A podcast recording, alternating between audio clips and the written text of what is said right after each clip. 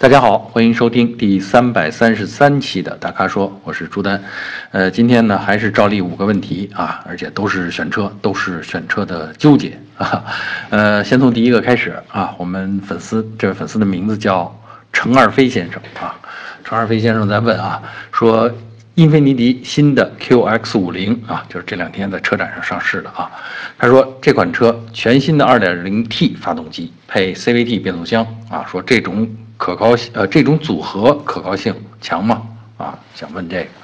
那就是想买呗啊。其实呢，这个我觉得这个组合没有问题啊，就是 CVT 这个变速箱在呃日产的车上，在雷诺的车上都大量的应用。我说的是大量啊，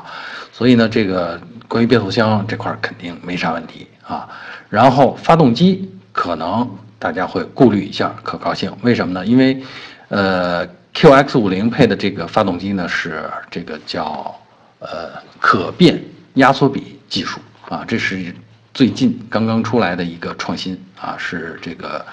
呃雷诺日产啊，或者说叫这个英菲尼迪啊，它新出来的这么一种技术啊，通过发动机内部的一套凸轮连杆机构来调节活塞的上下支点，就是活塞运动的上下支点。然后这个达到呃高速的时候啊，就就是高压缩比啊，来达到比较这个省油；低压缩比呢，达到这个马力比较呃扭矩比较强劲。呃，这个发动机呢，我们的试驾编辑在美国去试驾的时候呢，已经比较充分的体验了，嗯，非常平顺啊。当然，那个动力呢，也是配的是 CVT 变速箱。啊，给人的感觉就是非常平顺，而不像大家印象当中的说一代替带上涡轮以后，就有一种强大推力助推啊，某一个点上开始爆发，它不是那种感觉。所以呢，可变压缩比加上 CVT 之后啊，经济性和动力性都得到了很好的兼顾啊，而且输出呢很平顺，这是这套组合的优势啊。唯一我觉得可能大家有点顾虑的就是刚才咱们说的，就是那毕竟多了一套。机构啊，那套机构，说实在的，以前在发动机领域里边，呃，还没出现过啊。那么它用起来到底是怎么样啊？耐久性究竟好不好？这真得靠时间啊来验证啊。所以呢，嗯，这么早就下断言，人家车刚上市就让我们说这可靠性强不强？我我要真能说出来，那一定是瞎说啊。所以呢，这个，但是我可以透露大家一个消息啊。我们的试驾编辑就是那位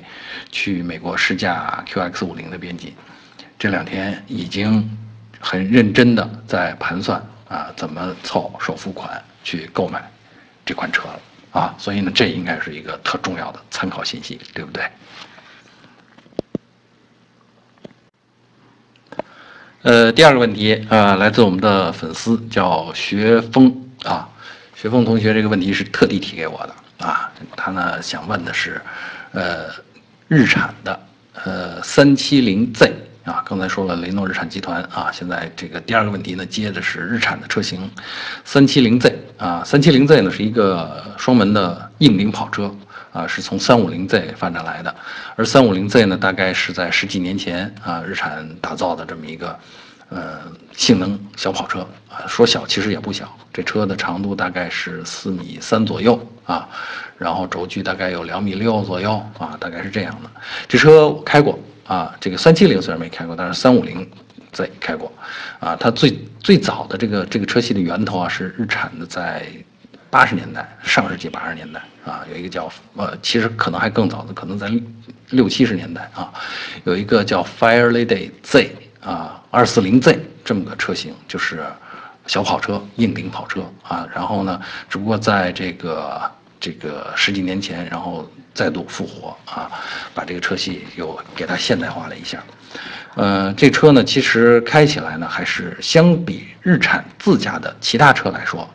开起来还是挺好玩的啊，毕竟是个后驱的跑车，而且用的是，呃，当时是三点五升的 V 六，现在是三点七升的啊 V 六发动机，动力挺强的，三百多马力啊，呃，所以呢，这个喜欢耍一耍的，尽可能尽可以耍啊，在赛道上，咱们说的是啊，但日产的车呢，其他的设计呢，就是甭管外观还是内饰，都相对的平淡啊，尽管这是一款跑车。啊，跟别人家的跑车比起来啊，那就显得平淡的多啊。这是日产的一一向的风格啊，淡中之味啊。如果你喜欢啊，你喜欢这种平平淡淡的感觉啊，那日产家的车就最适合啊。嗯，我们这位学峰同学呢说，这个他喜欢这外观，他说外观没得说啊，就是这款车太神秘，资料太少啊，很少有，呃，文章介绍啊，所以呢，他在问这个车值不值得买。嗯，这种情况太神秘，实际上是这个车已经被边缘化。至少在日产内部啊，它是一个，它已经非主流了啊。当然，也许再过几年，嗯，它又摇身一变，或者又电动化了，或怎么样。但至少目前这个三七零 Z 没有什么太大的动作啊。日产可能拿它呢，也就是说，如果有人买，我也乐得卖几辆啊。但是，它肯定不是一个值得这个大量投入精力去发展的一个车系啊。所以，这个是啊，我们学峰同学需要这个斟酌的地方。啊，其实这类跑车呢，我觉得啊，除了刚才咱们说的这个平淡啊，日产家的这个这个平淡来说，其他别人家的跑车都不这么平淡，啊，你比如说这个价位上可能还可以买到，比如奔驰的 A 四五啊，就是 AMG 的 A 四五啊，这个两厢的性能小跑车啊，当然人家做的是个紧凑级两厢车的样子啊，这大概价钱也就是在五十万左右啊，然后呢，宝马的。二系而 M 二啊，M 二就是 M 二四零啊，这个车系大概也是五十来万啊，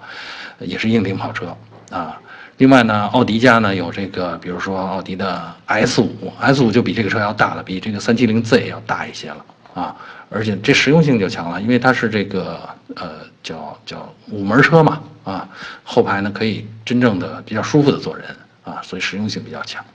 另外还有同为日系的呢，就是比如说雷克萨斯的 RC 也是很漂亮的这种跑车的造型，而且开起来动力虽然没有 370Z 那么强，但是也有一定的运动感啊，价钱也是四五十万啊。所以呢，就是如果我们学峰同学不是这么专注的研究 370Z 的话，其实还是可以有很多车型呃放在眼里的啊。我觉得，嗯。学峰同学是钻研的太深了，眼里就只剩下这个，啊，自己喜欢的这一种外观风格了啊。呃，我是觉得啊，这个车呃慎重啊，除非你特别喜欢，或者你真的是有这个闲钱啊，买着就是满足一下自己的这种拥有的感觉，或者是就是为了独特。你看你们都没有，我有一个啊，否则呢，其他的要说讲这个呃。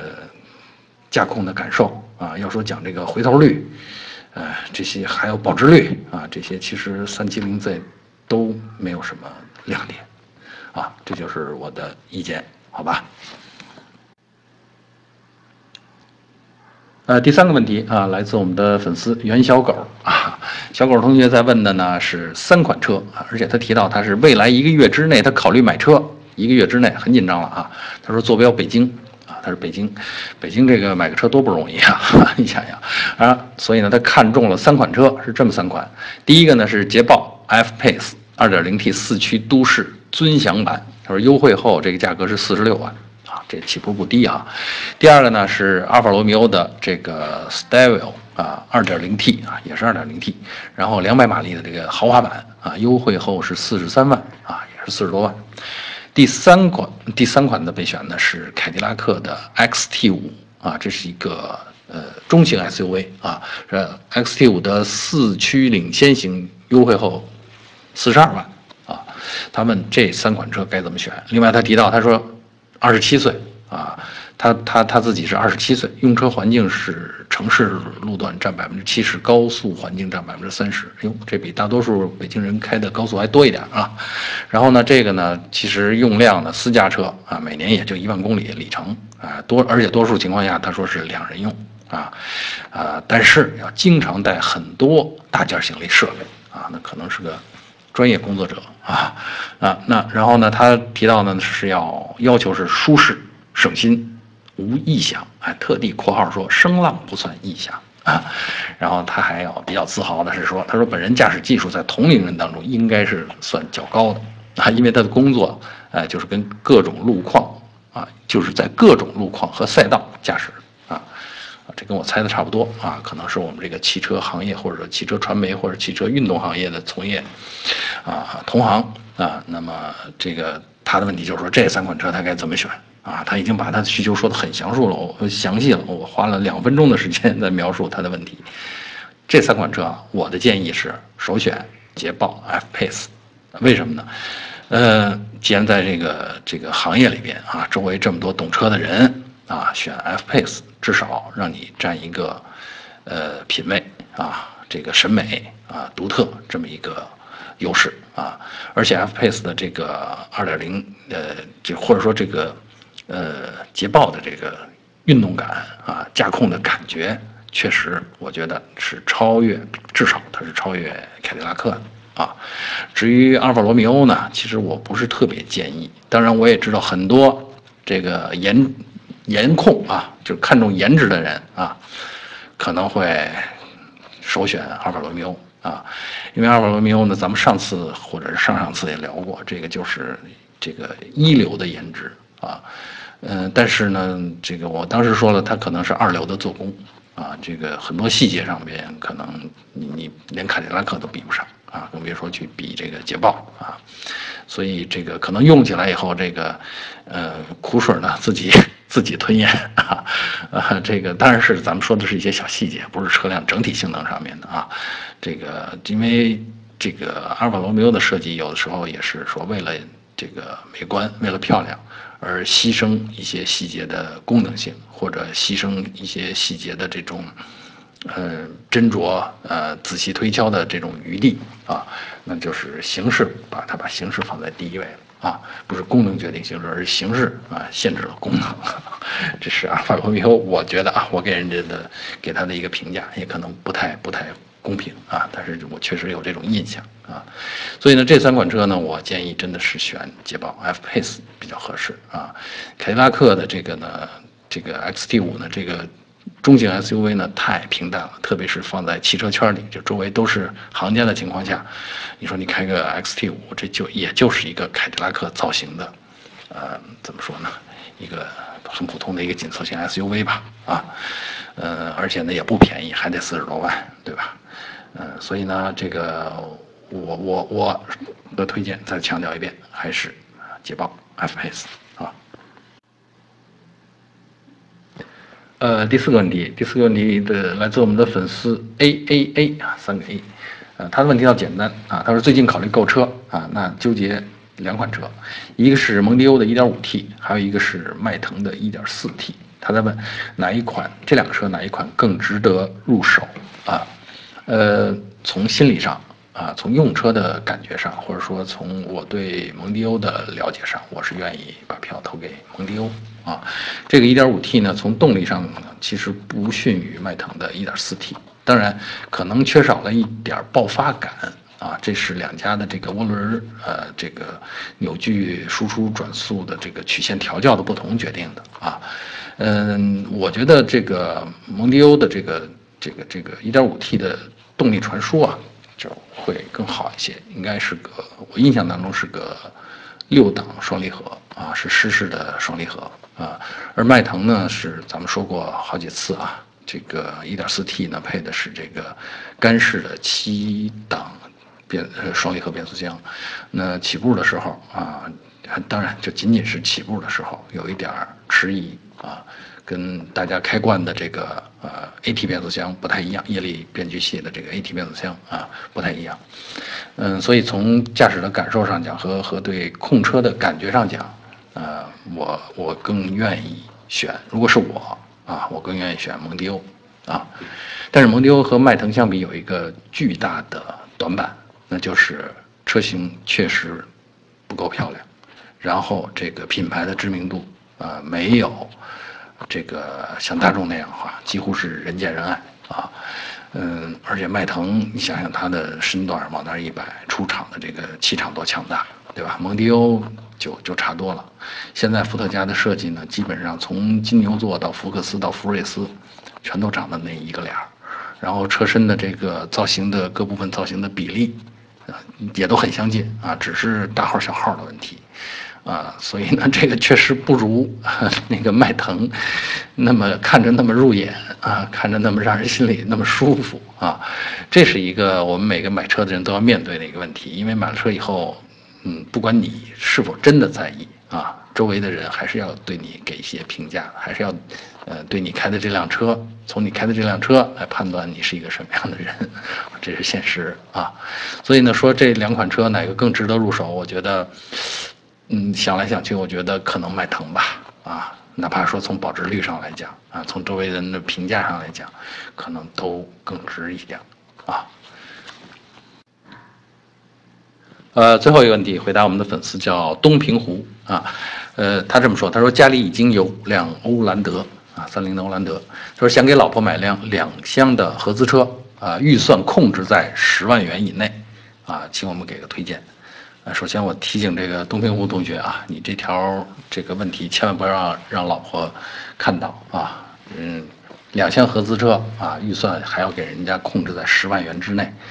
你帮人家多花两万块钱，稍微宽泛一点，选择的余地会更大的，好不好啊？好，那么说到正题啊，这个十万元之内有没有啊适合给老婆买的这样的两厢的合资车？呃，首先我觉得我能想起来的就是 Polo。啊，这个 Polo 呢，尽管新款已经出来了，但是那是国际上外国市场上，啊，我估计国内呢，应该在今年的年底或者明年年初啊，就迎来这个呃新 Polo 新一代的 Polo。那么现现在的这个 Polo 该进入这个大力促销啊，清仓啊清清出出货的这个阶段了，那价格上会比较优惠，啊，我觉得选中高配。应该在十万元之内都能搞定啊，比如说一点六的自动舒适啊这样的车型，呃，其实 Polo 这个车呢，还是我觉得非常适合这个城市里面女性来开，为什么呢？就占地不大啊，停车方便，然后呢，车也比较结实，还有一个它真的是很少出什么毛病啊。因为本人呢自家就有一辆，嗯，那都是十十多年前的产品了，也就其实也就是换换灯泡、换换雨刷，别的还正经没出过什么算是毛病的呃状况啊。所以呢，这个我的第一个推荐啊，我觉得首选是 Polo 啊。当然，如果老婆大人不不太满意的话，像咱们刚才说的，适当的应该把这个预算增加一点啊，在十一二万，那这样呢就可以买一个。众口一词的好车，比如是什么呢？是大众还是大众啊？大众的高尔夫，啊，买一个高尔夫的这个一点六啊自动啊，这个嗯，绝对是够用，而且绝对是有面子啊。所以呢，我觉得这两个呢是我想得起来的啊，这种就是合资的啊，适合买给老婆的这种代步车啊，也不贵啊，而且呢以后的保值率也高。啊，至少吧，就不会让老公老埋怨，对不对？啊，好，这个呢，第五个问题就回答完了。那以上呢就是本期大咖说的全部问题。啊，欢迎大家继续在我们的微信公众号或者微社区中提问。啊，如果您想了解更多的汽车资讯还有导购信息，哎，请持续关注我们的公众号还有车评网。啊，我们下期节目再见。